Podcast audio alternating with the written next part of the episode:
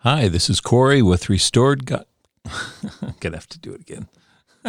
Couldn't remember my name. Don't worry, I'll edit it out.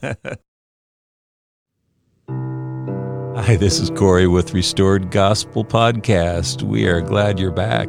Last episode, we talked about the importance to understand that God speaks not only to one nation, but to all nations so that we can have His Word. Today, we're going to continue with that topic, but speak more specifically.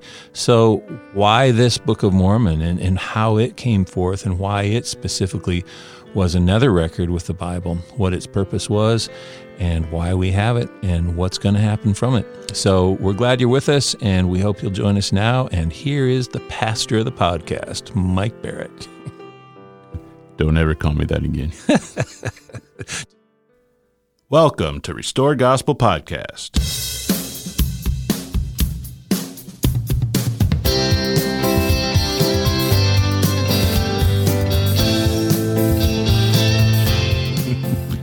Welcome back. I'm Mike Barrett. I'm Corey Stark. We are two friends having casual conversation about the things of eternity, and we welcome you into that conversation. How you doing today? I'm good. How are you? I'm fine. Let it be known far and wide, I am no pastor. so, uh, what are we talking about today? Talk about these records and what's the message of the Book of Mormon we're going to discover today. Last time we talked about how God spoke to not just one nation, but to, he said, eventually all nations for the reason that they could be judged by his word and have a righteous judgment. Uh, we, we want that. We want to be judged by God, not man, uh, but so that we can know how to come to him. And uh, we live in a day where those words haven't all come forth yet, but we believe they're uh, to be coming forth someday. And all that is a testimony of our, our great God. So, today I wanted to continue for a little bit to talk about then specifically. So why this Book of Mormon and why why is this a record and maybe even one of these first records to come forth? Um, there's a scripture we started in last week from the second book of Nephi, chapter 12 in the RLDS, and we're uh, in the second book of Nephi, chapter 29, if you use the LDS version. But um, we talked about the scriptures that discussed that God would speak to more than just one nation. He would speak to the nation of the Nephites, you know, this remnant of Joseph. He would speak to the Jews, you know, these people who gave us the Bible, but he would speak to other tribes of Israel and other nations of the world. And eventually all these would be gathered in one, and that he would demonstrate by gathering his word together and his people together, that he would remember and fulfill his words, these covenants he made with these nations. And so, in this large puzzle of prophecy, we have some pieces of the puzzle. And one of these pieces is, is this book we hold in our hands, the, the Book of Mormon. Um, so, in this book, it tells its own story in a sense that it gives us an idea of where it started. A, a young man named Nephi who starts tapping records in plates of metal uh, as his family is leaving Jerusalem and contains marvelous understandings of his uh, visions, uh, of his understanding of who God is, of prophecies he sees of his own people. And he's commanded to keep these records. And eventually other records are, are brought into those. But what this collection of records by this people becomes is uh, a condensed down version uh, that we call the Book of Mormon of, of many records. Well, hundreds of years after Jesus uh, you know, brings Nephi's family out and they've lived in, and their records are written, um, there's a, a, man named Enos, E N O S, who is uh, in terms of uh, volume of pages, one of the smallest contributors to the Book of Mormon. Uh, his writings are limited to, uh, oh, probably only about 46 verses. And within those verses, it's an interesting story. Um, and the reason I want to share this story is because it tells why we have this book and it, and it ties back into this larger picture of God bringing Israel back to a knowledge of Him.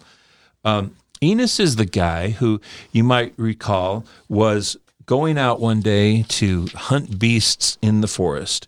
And he said, But I want to tell you not about my hunting adventure. I want to tell you about the wrestle I had with God before I received a remission of my sin.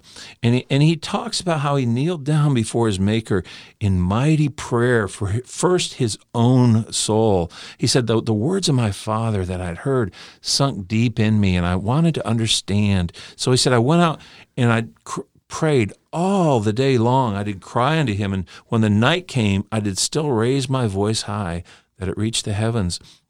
And he, he hears this voice. He said, Your sins are forgiven and you're blessed. And he said, Somehow at the same time, my guilt was swept away. Now, you know, a few episodes ago, we shared that testimony of the young girl. You know, mm-hmm. remember her? And, and it's like we have the same situation here. It's like someone who didn't know God necessarily, but wanted to know and calls out. And just in that act of calling out, receives the confirmation of that cannot be explained any other way but that the guilt was gone the sin was gone and it was it was a change of heart.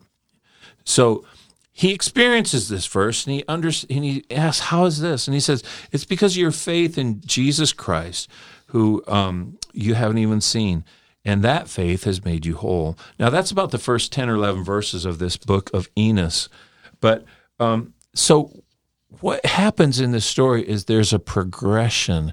His prayers first start for himself. You know, he's praying about his own soul and wanting to understand. And then all of a sudden, his mind shifts and he says in verse 12, It came to pass that when I heard these words, I began to feel a desire for the welfare of my brethren, the Nephites. So first he's praying for himself. Now he's praying for, you know, family, friends, society, culture.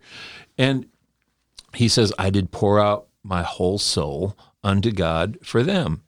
And he said, When I was struggling in the spirit, behold, the voice of the Lord came into my mind again, saying, I will visit thy brethren according to their diligence in keeping my commandments. And he said, I've given them this land. It is a holy land, and I curse it not, save it be for the cause of iniquity. But he said, you know, if they transgress, I'm going to bring them uh, sorrow upon their heads. And so he's praying for the Nephites. And then Enos says, after I heard these words, my faith began to be unshaken. And in the 17th verse, now it says, And I prayed unto him with many long strugglings for my brethren, the Lamanites. So in his progression, he starts praying for himself. Then he starts praying for his own people. Then all of a sudden, he's thinking about these people who now, after hundreds of years, had become wicked and corrupt and far away from this gospel of, of, of Jesus. Enos writes, verse 18, It came to pass that after I had prayed and labored with all diligence, the Lord said unto me, I will grant thee according to thy desires because of thy faith.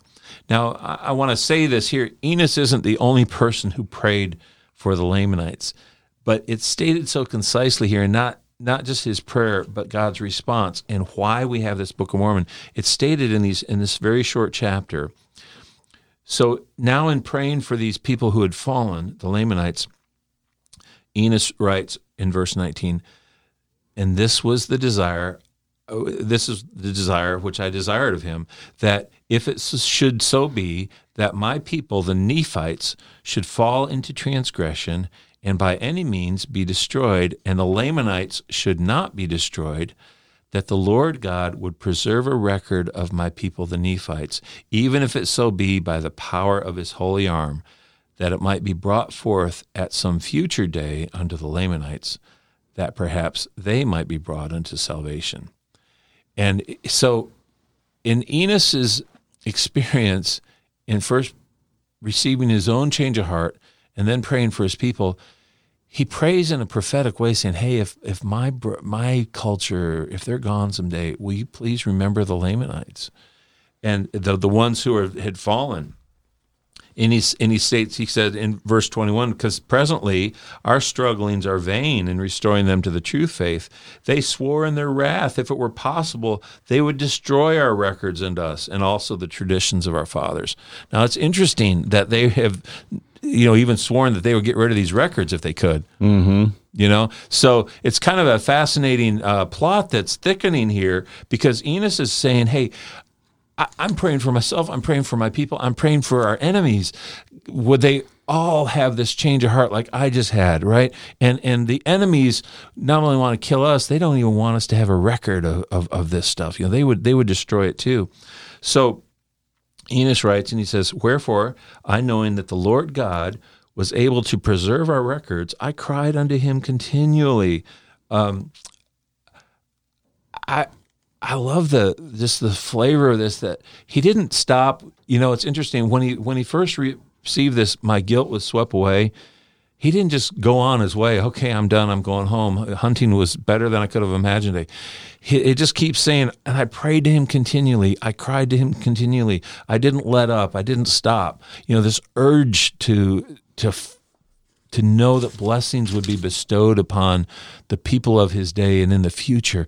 It was just ingrained within him now. And he said in verse 24, For he said unto me, Whatsoever thing ye shall ask in faith, believing that you shall receive, in the name of Christ you shall receive it.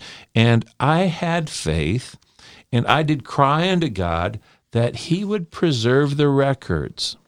So this is very interesting right here that these records would be preserved. Now, Enos in the Book of Mormon comes right after the book of Jacob. Now, why does that matter? Well, chronologically, maybe it just fits. But what's important, and this is something I just kind of saw in myself a couple weeks ago, is that the story of Enos follows up the end of the book of Jacob, which is this parable of the olive tree. This uh, Enos, E N O S, is kind of like Zenos without the Z, Z E N O S. And maybe that's just coincidental. But Zenos puts in prophetic form a story of how Israel, who fell from God, is going to return to God. And it's all told in this story of an olive tree. And if you've read the Book of Mormon, you know, sometimes we just kind of skip over it. It's kind of like this flyover scripture, like, ah, oh, it's just a story about trees and dying and roots and branches cutting off and all this. Well, it's more than that. It's it's the story of how God's going to bring Israel together someday, and it's all a metaphor. But what in that story, without going through the parable of the olive tree, what saves the day what makes these trees that once bore good fruit and then bore terrible fruit and this and come back to bringing or bearing good fruit again is the fact that the roots of the trees never die in this story right? The roots were alive. And and for years i always wondered well what are the roots? What are the roots? What are the roots? Because the roots were something of the house of israel. The branches were the people and and they were cut off and spread out, and and that's fulfilled in the Nephites being departing Jerusalem and, and coming to America, and other people that we don't know about.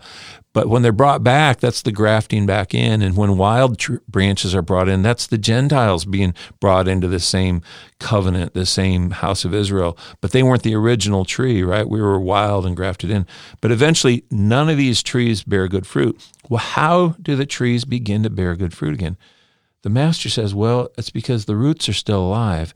And if I bring branches that I scattered somewhere else and attach them back to this tree that has the uh, live roots, maybe it'll start bearing the original fruit again.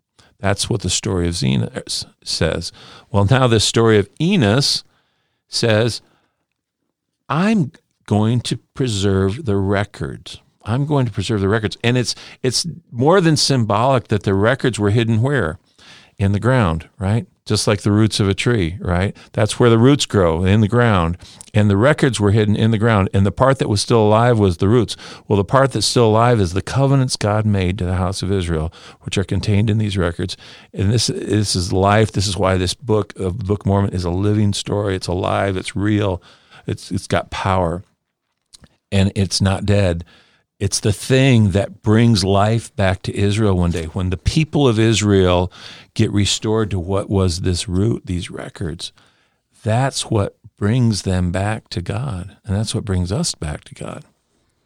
I like, um, we often talk about Enos as this man and how could he pray all day and all night? You know, it said he cried unto the Lord. I don't know if it was a continual prayer, he was just out walking around in the woods hunting and, um, you know, from time to time or the whole time his mind was drawn out. But it was only after he was uh, forgiven, when he was made clean, that he had a desire for the welfare of his brethren. Mm.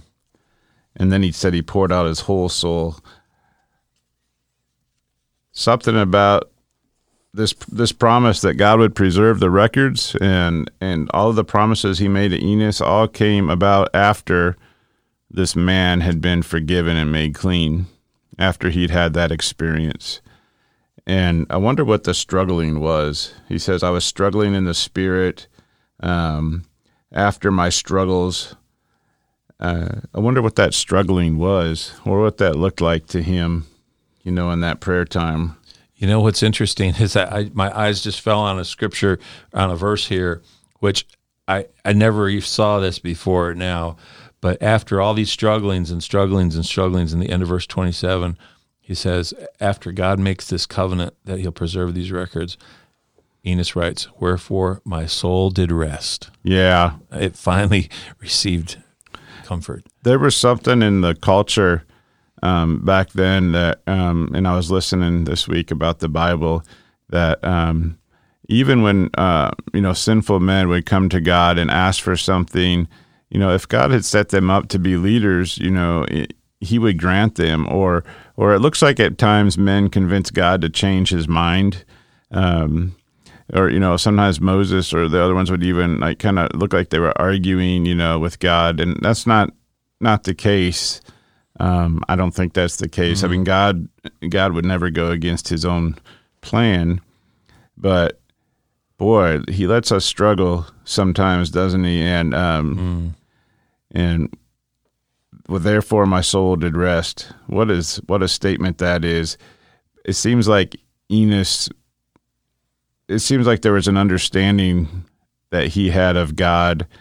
Um, that there's a necessity to triumph in that time of prayer, you know, and to not not, not go away, yeah, yeah, and just say I'll pick up tomorrow. Or um, it seemed like there was really there was a, a obstacle in his place, or there was a goal in his mind, or a, a an answer that he was looking for, and he just had this fortitude that it, I need to go until I know that God's will has been done, mm. even if it's me requesting it.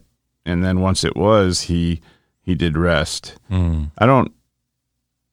Uh, I'm trying to think in my life, have I had an experience like that where I just kept wrestling with God and praying and praying until I don't know. You would say you find peace, or you receive a knowledge that God's heard you and He's going to answer you, and that all is well with your soul. Yeah, exactly. His words, where, where you come to this point where you feel like your soul rests because mm-hmm. of that. I've done what I can do. I've I've given it my all, and and now you receive that comfort you were looking for, and and sometimes you know that comfort he didn't know where this was going when he's when he's praying for these things. He just knows, hey, all of a sudden my my my soul is overflowing for my brethren. Now my soul is overflowing for our enemies, and and all of a sudden all he feels is like compassion for all these people. It, it's so far beyond him. That's like you point out the thing that happens from a changed heart. He he starts his story saying, "I tell you of the wrestle which I had before God."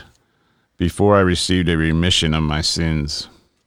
I wonder what that word wrestle isn't that used when Jacob was wrestling with the angel? Oh yeah, yeah. I wonder what that Hebrew meaning of that word wrestle. Oh my is. gosh, you, you, you bring this up, Mike. So this morning, um, in the in the early hours, I was awake and I was going to get on the computer and start doing some stuff on Restored Gospel, and I just thought, no, just open the Word for a while.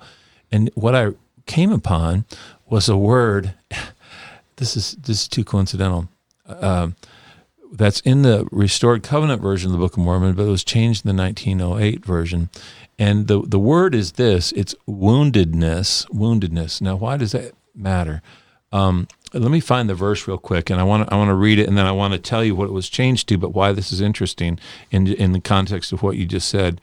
So this verse comes from the first book of Nephi, chapter three, verse one seventy nine in the RLDS. It's chapter thirteen, verse thirty two in the LDS. But in this context of the story that we're maybe leading up to here, where the Gentiles would get this work first, that Enos was praying would be preserved, it would come to the Gentiles before it would come back to his people. It states, Neither will the Lord God suffer that the Gentiles shall forever remain in this awful state of woundedness, which thou beheld that they are in because of the plain and precious parts of the gospel of the Lamb, which have been kept back from them. Well, what's interesting is that in this ever since 1837, all the editions of the Book of Mormon changed that word to blindness. Woundedness wasn't even a word that we used, but it is. Uh, it was used in the Hebrew, and I just found this out this morning. And I was trying to find where is woundedness used, and without giving you a bunch of sources and stuff, I found uh, someone who had some uh, knowledge and authority uh, of the Hebrew who was talking about the story of Jacob wrestling with the angel. Now, you just mentioned wrestling. Mm-hmm. Right? And all of a sudden, we have the story of Jacob wrestling with the angel. And this word that this rabbi uses to describe what happens to his leg, he said, was woundedness. And he said, this wound that becomes Jacob's, his limitation eventually becomes his salvation. It's the thing that brings him, you know, you'd think it causes a, a separation, but it's the thing that causes him to come back to God. Well, it's a beautiful metaphorical parallel here that God is saying, Hey, I'm not going to allow the Gentiles to remain in this awful state of woundedness. It's the same idea of what happens to Jacob's leg in the Hebrew, that this, this thing that God allowed to happen also eventually leads to healing. And so the woundedness is the exact correct word. Jacob's wrestle and and and Enos's wrestle they're they're on the same parallel. One's a physical and one's a spiritual, but in the end, the whole thing is that they both receive promises. The, Jacob receives a promise that his children and nations, the nations that come from them, will will be remembered in God's covenants. You know, the, Abraham and Isaac were his father and grandfather, and these people had promises by God that God was going to fulfill and do great things. Well, Jacob receives this promise yes, it'll come through you, and this this whole wrestle was sort of this physical um, part of what was the struggle. Now, it's it's not coincidental that here we see Enos wrestling using the same word. Mm-hmm. And then he and then this woundedness that the Gentiles receive, our woundedness means our wrestle by struggling because we didn't have God's word is now healed by God bringing the word to us. And so I don't know. My mind just spins around these things sometimes when I find these words. And it was just this morning before we started the podcast, before it came over, that this scripture I was I was reading and studying and kind of had to put an end to quickly but the fact that this whole idea of these wrestles and the wounds that happened are are also just like the story of the flaming serpent in Israel's day that bites and kills, but if they would look to the serpent, brings healing. It's the same idea all the way around. It's it's God's miraculous power to bring us back to Him.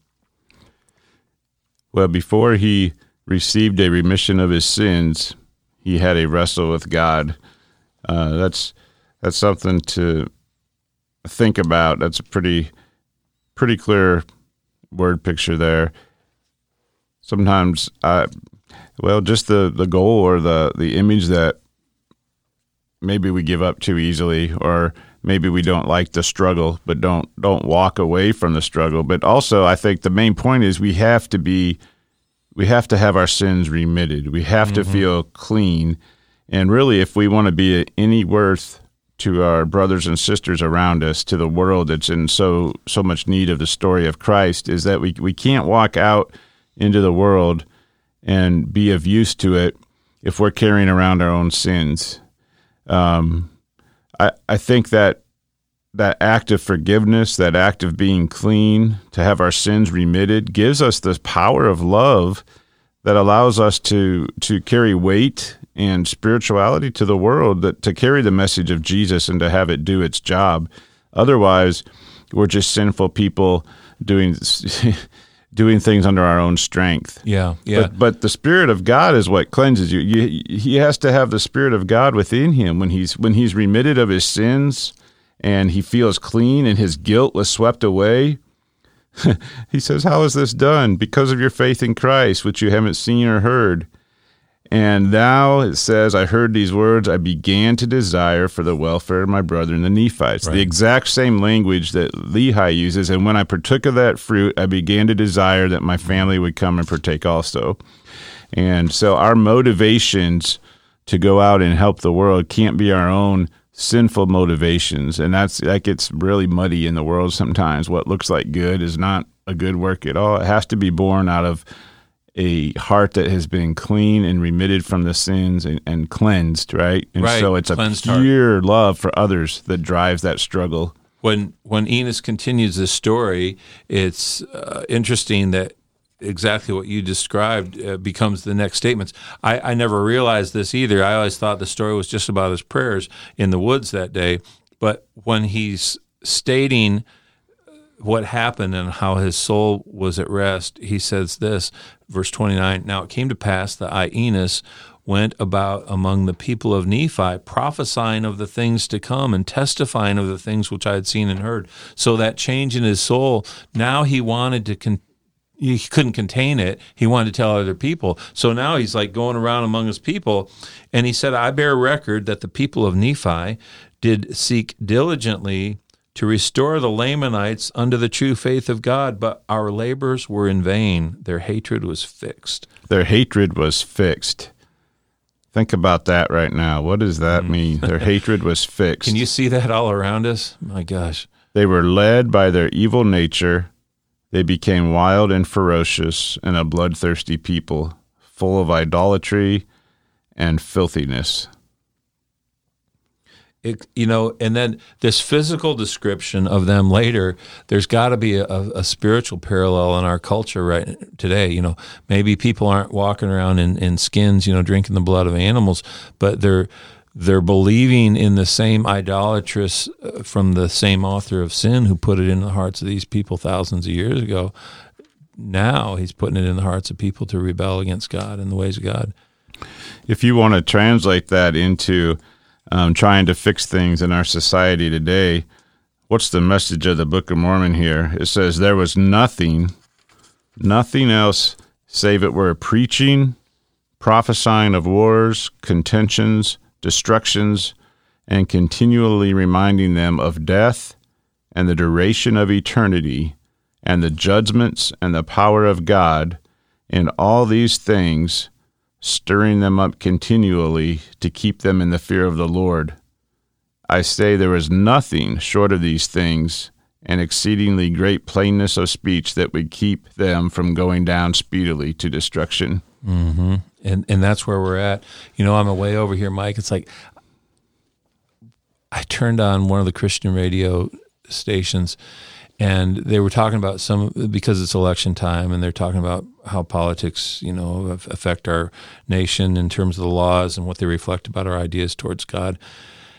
And in this segment they played about a 15 minute clip from um, one of the uh, distinguished senators uh, of, of our of recent days, Henry Hyde from uh, from Illinois, and this is back in the 1970s when the topic of abortion was just kind of newly being discussed in this um, in, in, the in the venues of, of, Congress, and it was like it was something the people of our nation weren't even informed of yet. As far as it was just kind of unfolding, and Henry Hyde, he was he was a man of faith. He was blessed as a distinguished orator. I mean, to have his gift, there was there are few in our day who could speak, and he did nothing to promote himself. He was just was given a gift to explain. I would have put him up there with someone like a Nephi who could explain.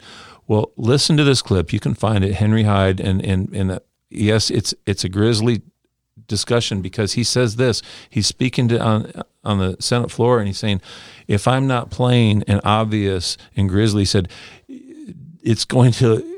Nothing will prevent you from your own destruction. He said, It's not young children who are dying, it's we who are dying because of what's going on here. And he, he describes not so much the clinical procedure, but just the spiritual death that our country is facing if if we allow these ideas that we say are done in the name of justice. He said, "This is the biggest disgrace that we are." Um, you know, we, we say these things in the name of justice, we're disgracing justice by, by doing this. These euphemisms, like the word choice, you know, are, are, are some of the worst things to show this desperate situation we're in.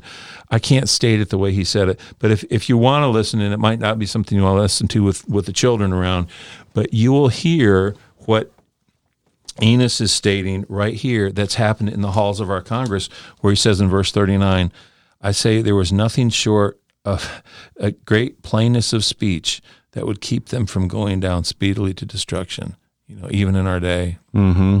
Yeah.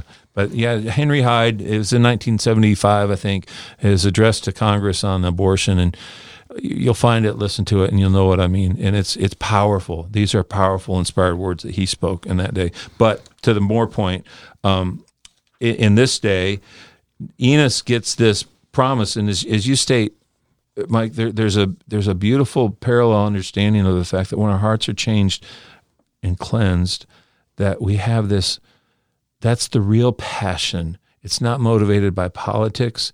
It's it's not motivated by climate change. It's not motivated by the things that we think are the important thing. It's motivated by a desire for people to come back to God and to be aligned with His ways. That's that's the passion that changes people.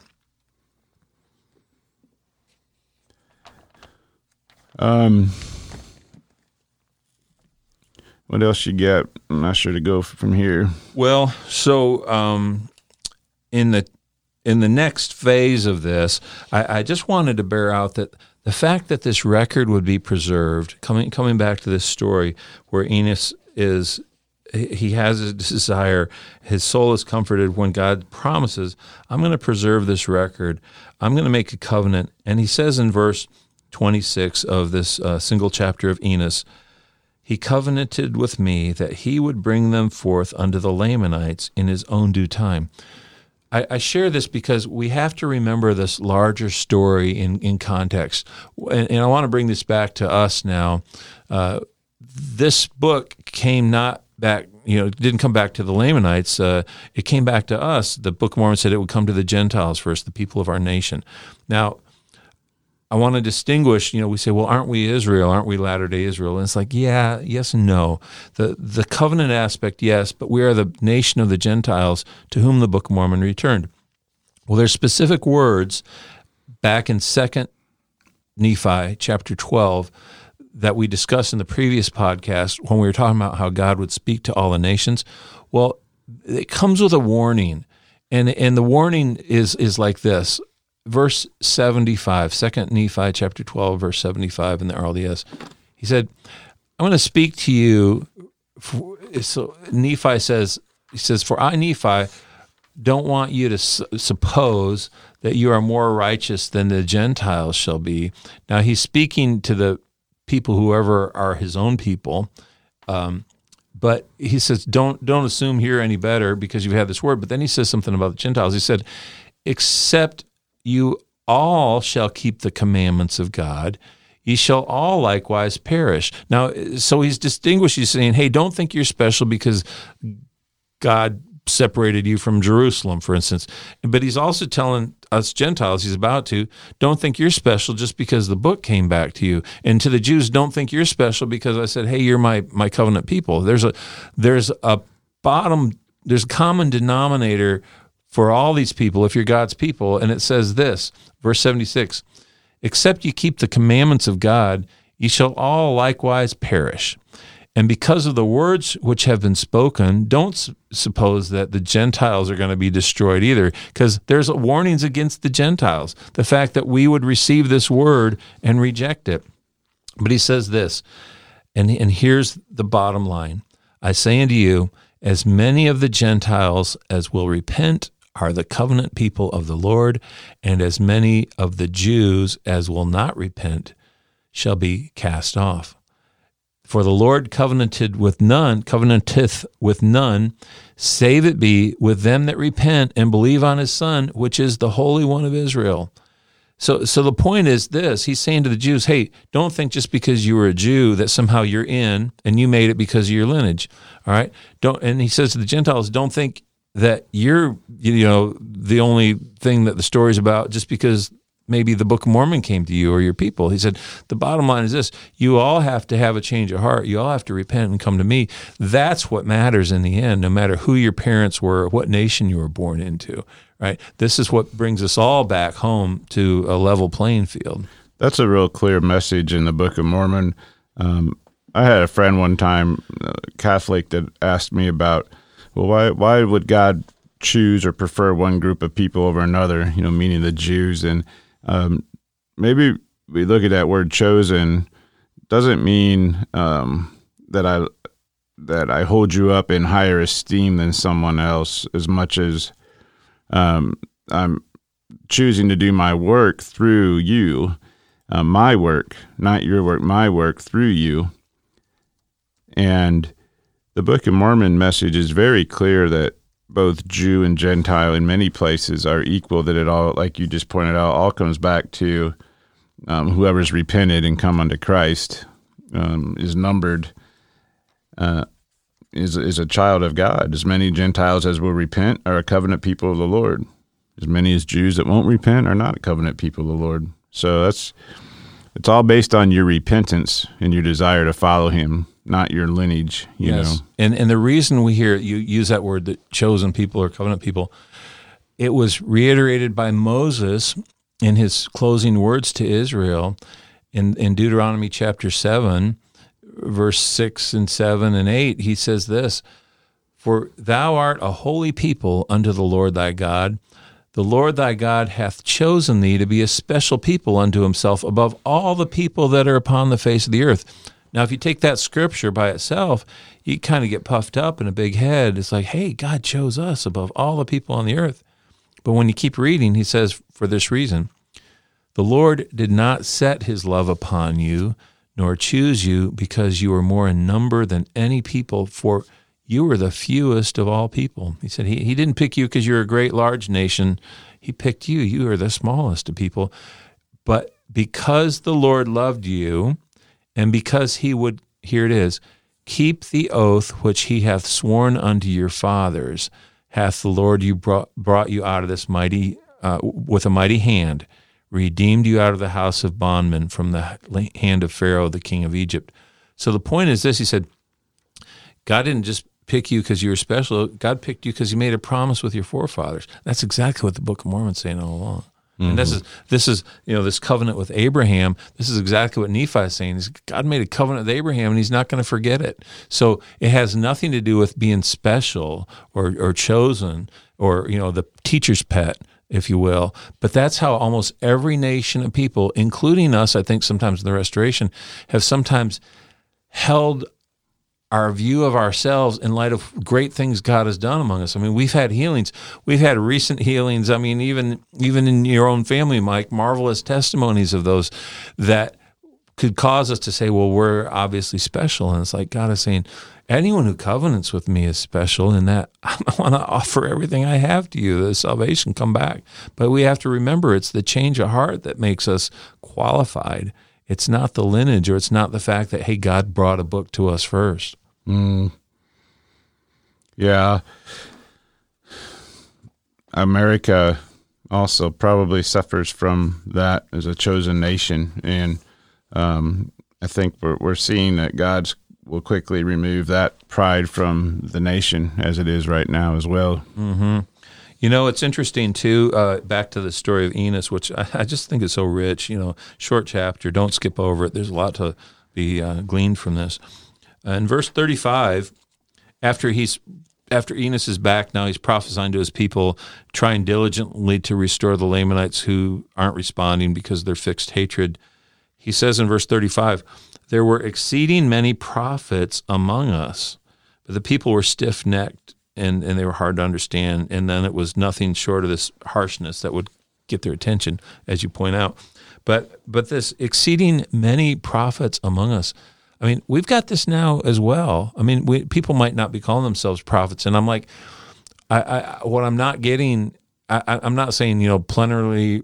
What's the word? Plenary revelation, where you know people are saying you know an angel came to me and I'm writing this down. I'm just saying people who are willing to rightly discern and divide the word of God and share it with people and say, look, we're face, facing a harsh reality if we go down this road. I think that's what's meant by prophets. And I believe our society has that today too. Whether or not you're a one who believes in, you know, continual revelation, I'm not even going there. I'm just saying that when God inspires people to come back to the truth and repent, those are prophetic words, right? Because they're inspired by Him, by people who have a change of heart.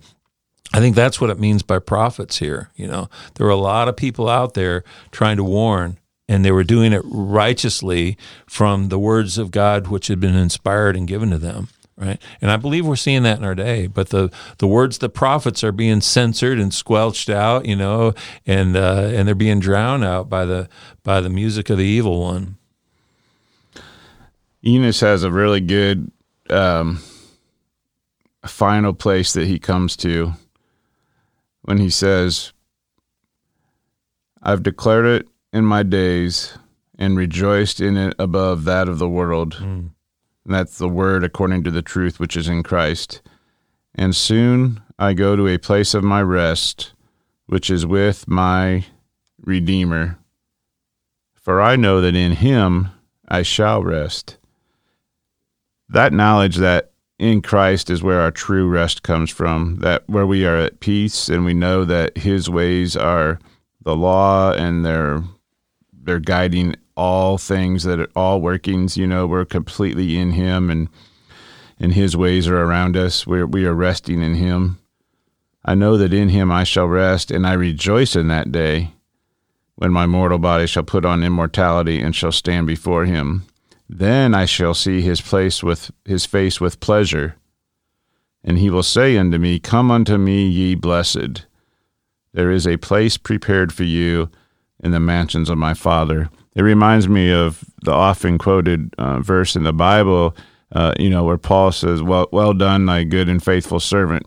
And we, we say that a lot, you know, in prayers. You know, may I may I stand at that day and hear those words, "Well done." Well, here's a here's a beautiful one that that Enos says along the same lines, and then I shall see his face, and he will say unto me, Come unto me, ye blessed.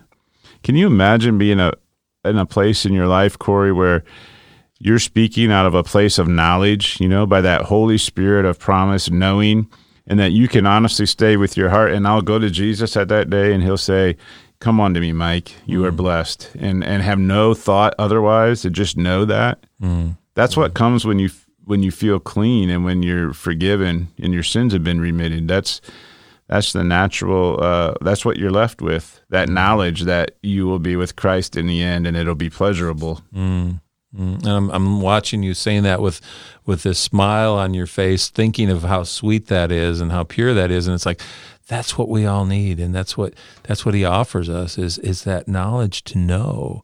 That has to be, I think, one of the greatest um, crimes of our day is that somehow in our telling of the gospel, we have um, cast doubt on the fact that we could know that we have that assurance of that our sin can be removed and that we can be clean and that he offers i mean there's a most of our days i have to admit for me i feel down like man i've done so much to mess up you know? I just like i must i think i grew up most of my life thinking god is mad at me which was wrong you know? But but yet um, this assurance that he he loves us and he has not made the rules complicated and that there is there should be no doubt that we if we know we are trying and we are know we know that we want him above the other things of this world and that our heart truly wants that that we have this assurance as Enos writes that he will say to me come unto me you blessed there's a place prepared for you you know I, I just think that's part of this hope that comes from this word that for me unshackled me to know that it wasn't the message that I had heard all my life. Well, you got to do good enough, and you you got to do better. And unless everything is in your life is perfect, somehow you aren't going to have that. You know, I mean, that's the burden I think I carried most of my life until I started reading the Book of Mormon. And it's like, no, that's not what it's been saying. It's like, if you're struggling, come to me and I'll, I can lift that burden and I can give you that assurance that you will have life with me, that the sin will be that barrier between you and me right now will be removed as far as the east is from the west. Yeah. When Enos says uh, towards the end that he's going down to his grave and that he's been wrought upon by the power of God, that he must preach, prophesy unto the people, and declare the word according to the truth which is in Christ. And then listen to this and I have declared it in all my days, and I have rejoiced in it above that of the world. Mm, mm. There's those are those times when when I'm reading this word and it seems the only thing true and real to me and it's just this this little haven of safety as you're engaged with these words and and the truth surrounds you and isn't that beautiful but when you leave that space you shouldn't you shouldn't leave that space and and so that's maybe why we need to have that word dwelling in us uh, continually so that we're not um, looking in the mirror and then walking away and forgetting, you know, who we are.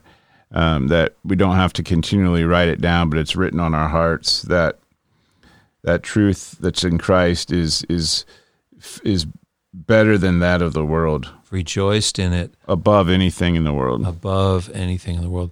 You know, I, I never realized this either until even just right now as we're talking, having our casual conversation of things of eternity that this small chapter of Enos, what I thought was just a little snippet out of his diary one day in the woods when I prayed, I realized, no, this is his life story because he's summarizing it now, saying, Hey, I've declared this all my days and rejoice that above the world. He's like, he must be starting out with something happened early in his life. You know, he's talking about his father's words that mm-hmm. sunk in his heart. And it's interesting, you know, can you imagine summarizing your whole life story in just about 40 verses? I mean, I'd want to talk about where I went to high school and the time I fell off my bike mm-hmm. and the different things that happened to me.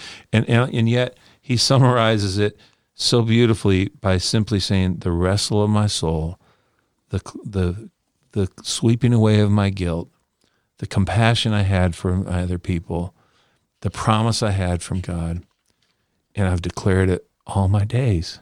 You know, born again. He was born again he at that born moment, again. born of the Spirit. And and so what this ends up being, I'm I'm thinking, is no, this is the summary of the most important things in his life. My heart changed. I had compassion for other people. I wanted to give the rest of my life telling people that. Mm-hmm. Yeah, it's beautiful. It truly is. So from here, this story is only beginning that God speaks to all nations so that we can be judged by his word and that it's a good thing, not not a weird thing to expect that God would have done that. We get now a promise specifically to a group of people who are in America that God would speak to them, that some would resent it, their hatred would be fixed against it, but that he would yet have compassion to them, that his hand would be stretched out still towards them by preserving a record in the ground. And so from there, their own people prayed for the future of their people that they would come back to God again. And so the next part of the story is so how does that actually come back to them? And and this is where we come into the picture. Mm. So, so that's probably for uh, the next episode. I'm really enjoying this, man. The story of Enos is, I think, got a lot of power in it. I like it. I like the fact that it, um, well, it gives you a little bit of prophecy, a little bit of a story of how things will play out from a very broad sense.